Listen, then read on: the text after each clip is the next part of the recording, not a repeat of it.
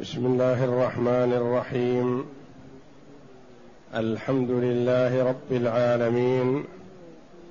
والصلاة والسلام على نبينا محمد وعلى آله وصحبه أجمعين. وبعد.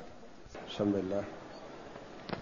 أعوذ بالله من الشيطان الرجيم. واللائي يئسن من المحيض من نسائكم إن ارتبتم فعدتهن ثلاثة أشهر. واللائي لم يحضن وأولاة الأحمال أجلهن أن يضعن حملهن. ومن يتق الله يجعل له من أمره يسرا. ذلك أمر الله أنزله إليكم. ومن يتق الله يكفر عنه سيئاته ويعظم له أجرا. هاتان الآيتان الكريمتان من سورة الطلاق. يقول الله جل وعلا واللائي يئسن من المحيض من نسائكم إن ارتبتم فعدتهن ثلاثة أشهر واللائي لم يحضن. الله جل وعلا أنزل آية البقرة في عدة ذوات الأقرى أي الحيض.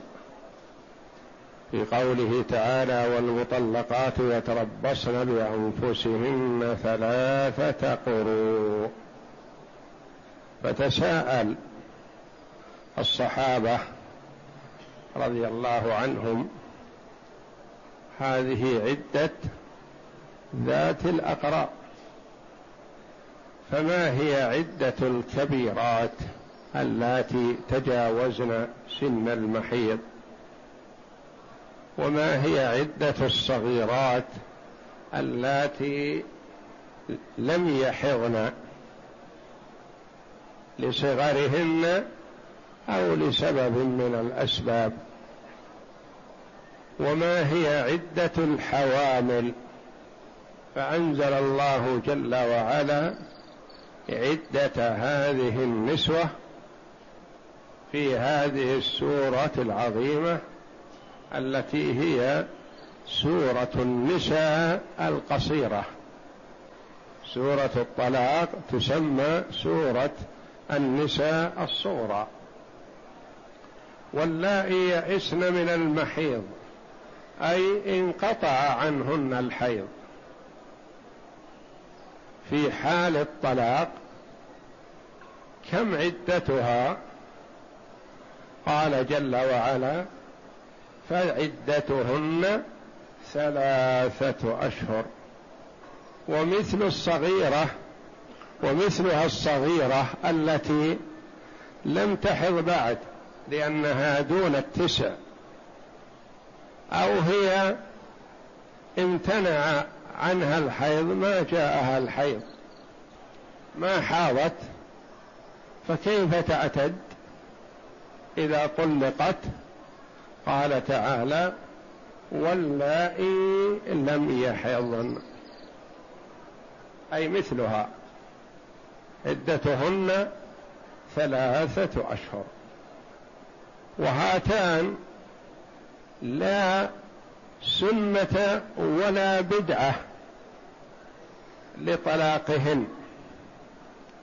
ذات الأقراء ذات الحيض يحرم تطليقها حال الحيض ويحرم تطليقها في طهر جامعها فيه لأنه لا يدرى أهي حامل أم لا. والسنة في طلاق هاتين أن يطلقها في طهر لم يجامعها فيه. ليعلم عدتها. فلا لبس لأنها ما دامت في طهر لم يجامع فيه فالرحم خالي. لأنه لأن قل أن تحيض الحامل. أما بالنسبة للكبيرة التي تجاوز سن المحيض فلا سنة ولا بدعة لطلاقها يعني أنه يجوز له متى شاء أن يطلق.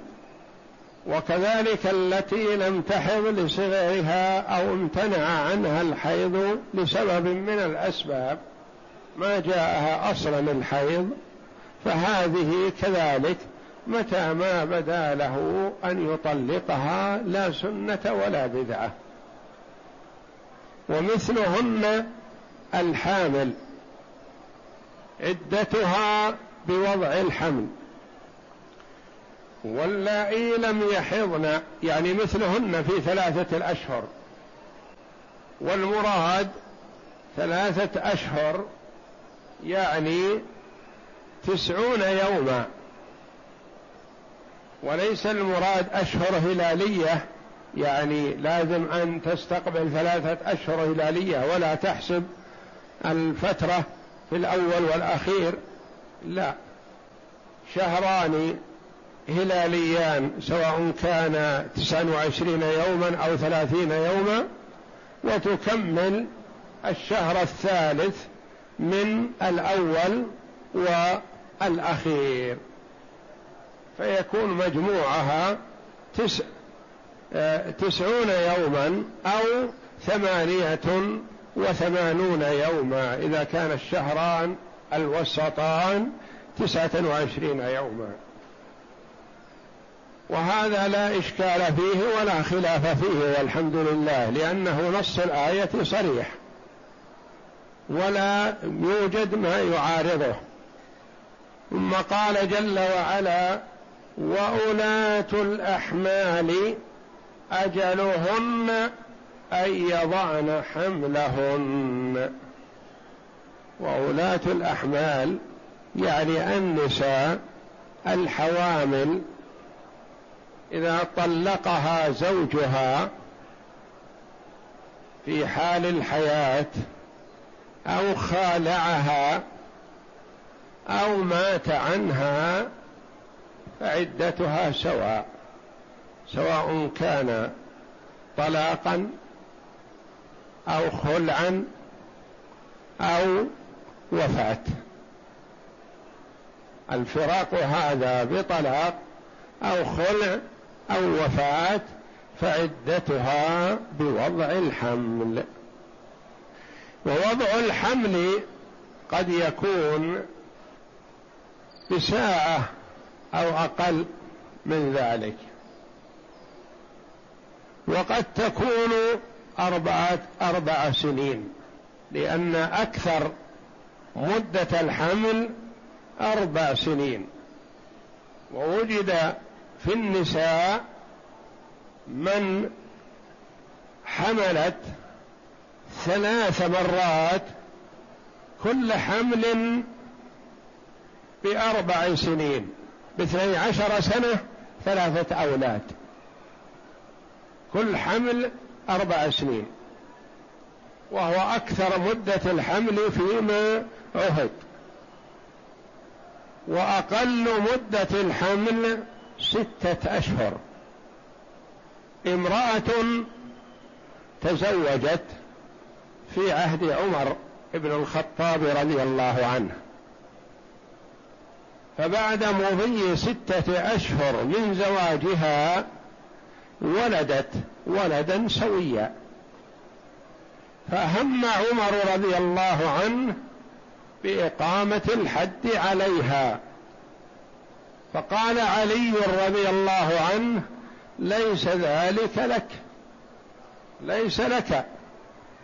قال ولم؟ تلد غلاما سويا. بعد زواجها بستة أشهر لا بد أنه من زنا سابق قبل الزواج. فقال لا ليس ذلك إليك. وليس لك أن تقيم عليها الحد. قال ولم؟ قال لأن أقل مدة الحمل ستة أشهر. بنص القرآن.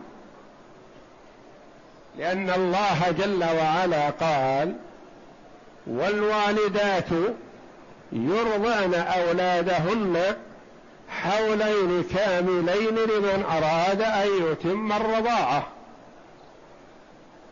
وقال جل وعلا في آية أخرى وحمله وفصاله ثلاثون شهرا.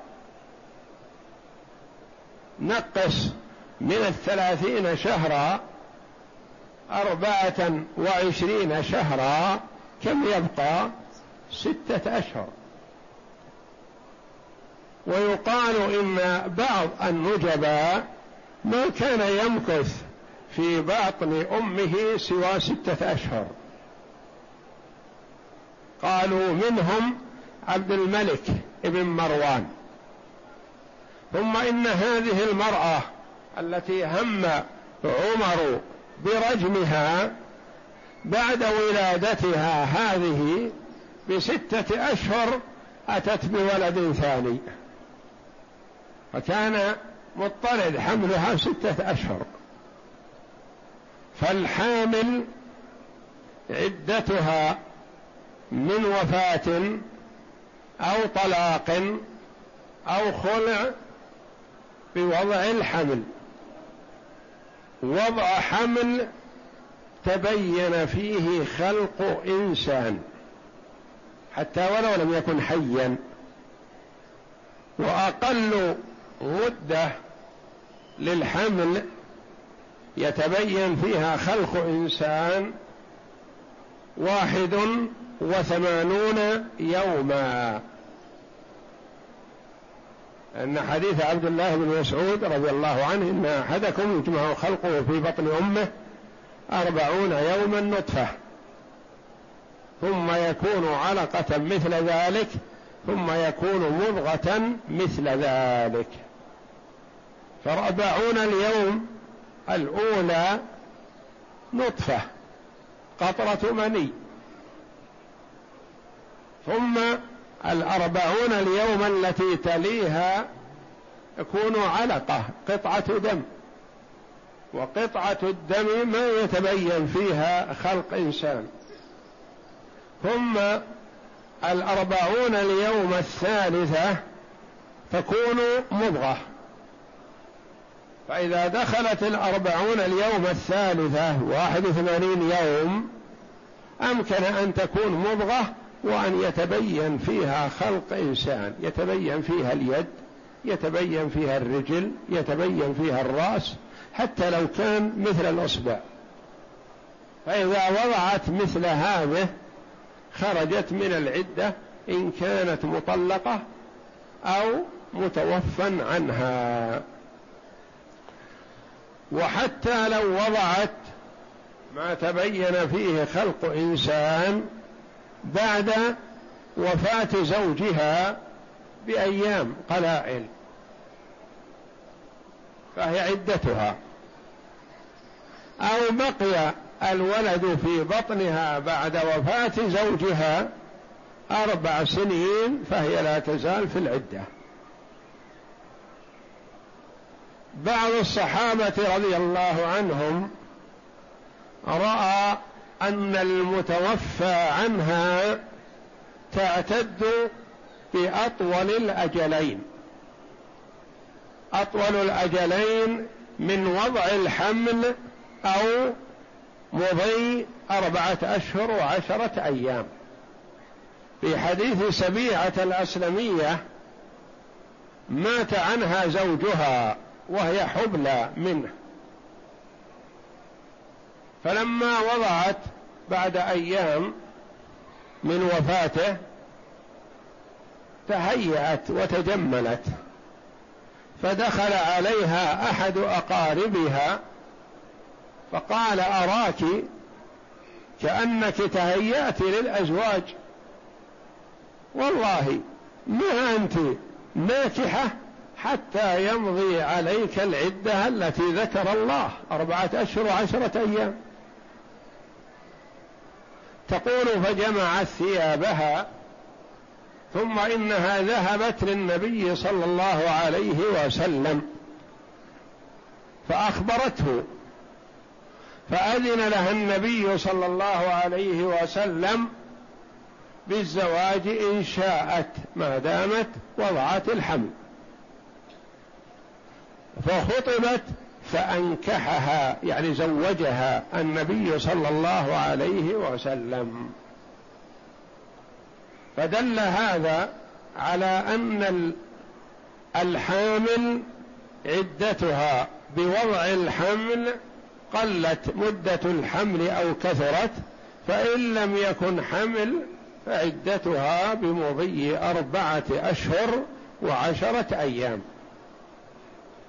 وأربعة الأشهر وعشرة الأيام كما مضى في ثلاثة الأشهر أن الثلاثة الأشهر الوسطى تكون أشهر هلالية سواء كانت تسعة وعشرين يوما أو ثلاثين يوما. وتكمل من أول من الشهر الأول ومن الشهر الأخير مدة أربعين يوما. مع ثلاثة الأشهر تكون أربعة أشهر وعشرة أيام. فإذا خرج منها وضعت الحامل ما تبين فيه خلق إنسان ولو كان ميتا وهو الذي تكون فيه الأمة أم ولد. لأن الأمة إذا كانت فراشا لسيدها وحملت منه إذا خرج منها ما تبين فيه خلق إنسان ولو ميت أصبحت أم ولد. ترتفع من كون كونها أمة إلى أن تكون أم ولد. ولا تصل إلى حد الزوجات فهي لا ترث وليست زوجة. وليست أمة تورث ولا تباع بل تملك نفسها وتعتق بوفاة سيدها إن لم يعتقها قبل هذا. وأولاة الأحمال أجلهن أن يضعن حملهن. هذا هو الأجل لها سواء كانت متوفى عنها أو مطلقة أو مخالعة. المطلقة التي طلقت بلا عوض والمخالعة هي التي خالعت زوجها على عوض تدفعه له. عوضا عنها فتملك عصمتها. نعم. اقرأ. يقول تعالى مبينا لعدة الآيسة. وهي التي قد انقطع عنها عنها الحيض لكبرها أنها ثلاثة أشهر عوضا عن الثلاثة قروء في حق من تحيض. كما دلت على كما دلت على ذلك آية البقرة وكذا الصغار اللائي لم يبلغن سن الحيض أن عدتهن كعدة الآيسة ثلاثة أشهر. ولهذا قال تعالى واللائي لم يحضن. وقوله تعالى في قوله تعالى إن ارتبتم يعني إن شككتم لأنهم جاءهم بالآية السابقة عدة ذات الأقراء وتساءلوا عن عدة من انقطع عنها الحيض لكبرها أو لم يأتها الحيض لصغرها. فالآيسة التي انقطع عنها الحيض وقال الفقهاء لا حيض بعد خمسين سنة. وبعض الفقهاء يرى أنه قد تصل المرأة إلى الخامسة والخمسين سنة أو تقارب الستين وهي تحيض بانتظام. ولا حيض قبل تسع سنين. يعني المرأة ما ترى الحيض قبل تسع سنين. وإذا بلغت تسع سنين ممكن أن ترى الحيض فتكون بالغة حينئذ. نعم.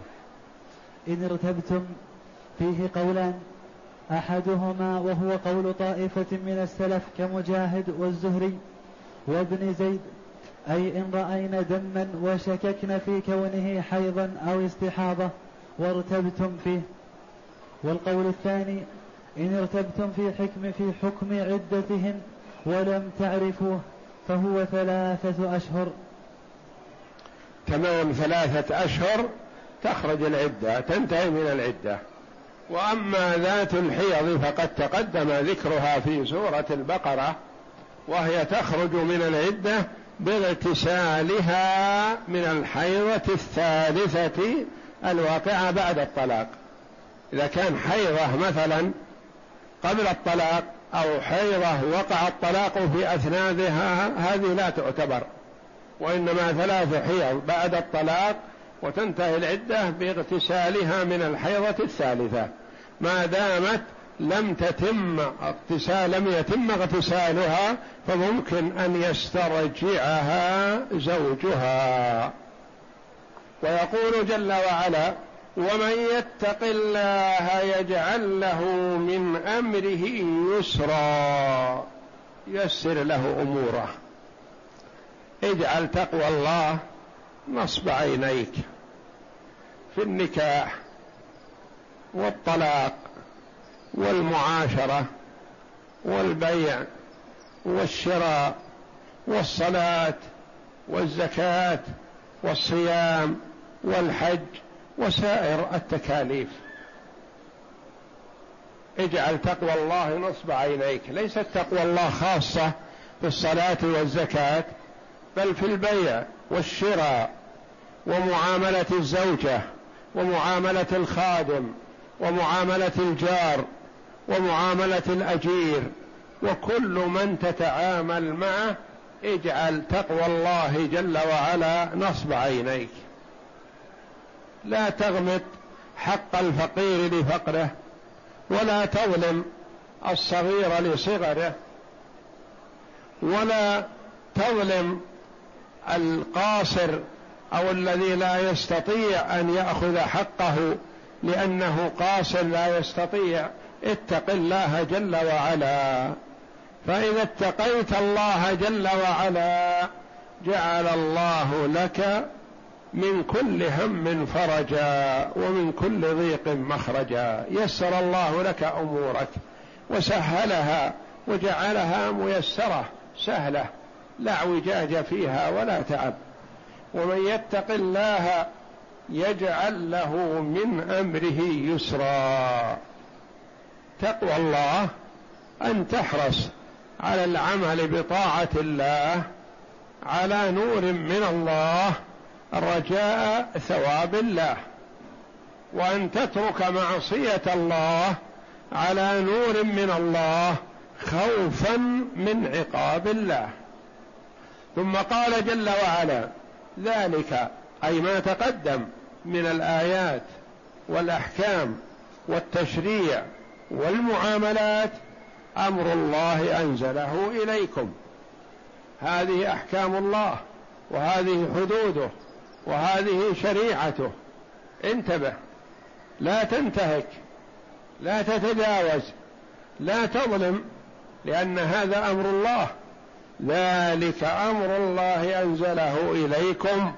ومن يتق الله يكفر عنه سيئاته. تقوى الله سبب لتكفير السيئات السابقة. إذا اتقيت الله جل وعلا كفر الله خطاياك السابقة. ومن يتق الله يكفر عنه سيئاته ويعظم له أجرا يعطيه الأجر العظيم. في المباح إذا اتقى المسلم ربه واستحضر النية الصالحة صارت أعماله كلها حتى المباحة له فيها أجر. أكله وشربه ولباسه وجماعه لزوجته وغير ذلك كله يؤجر عليه. يؤجر على أكله لأنه اتقى الله فهو يستعين بهذا الأكل على طاعة الله.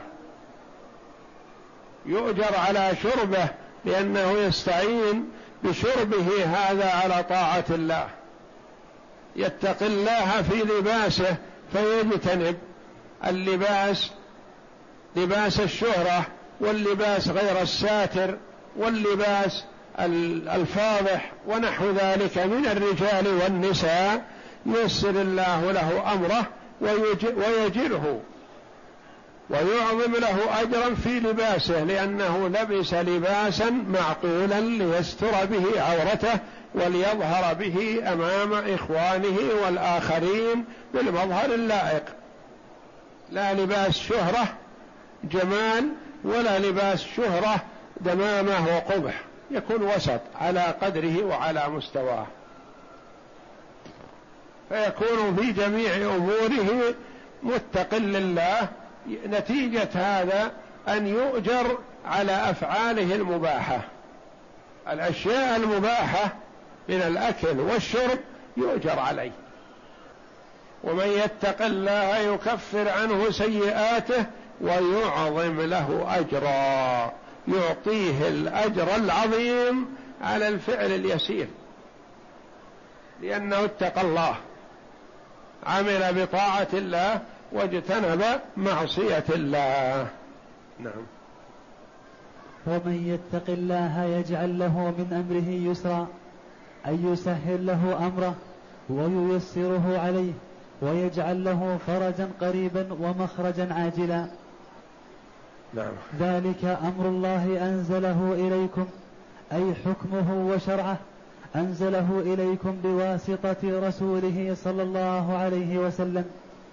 ومن يتق الله يكفر عنه سيئاته ويعظم له أجرا اي يذهب عنه المحذور ويجزل له الثواب على العمل اليسير.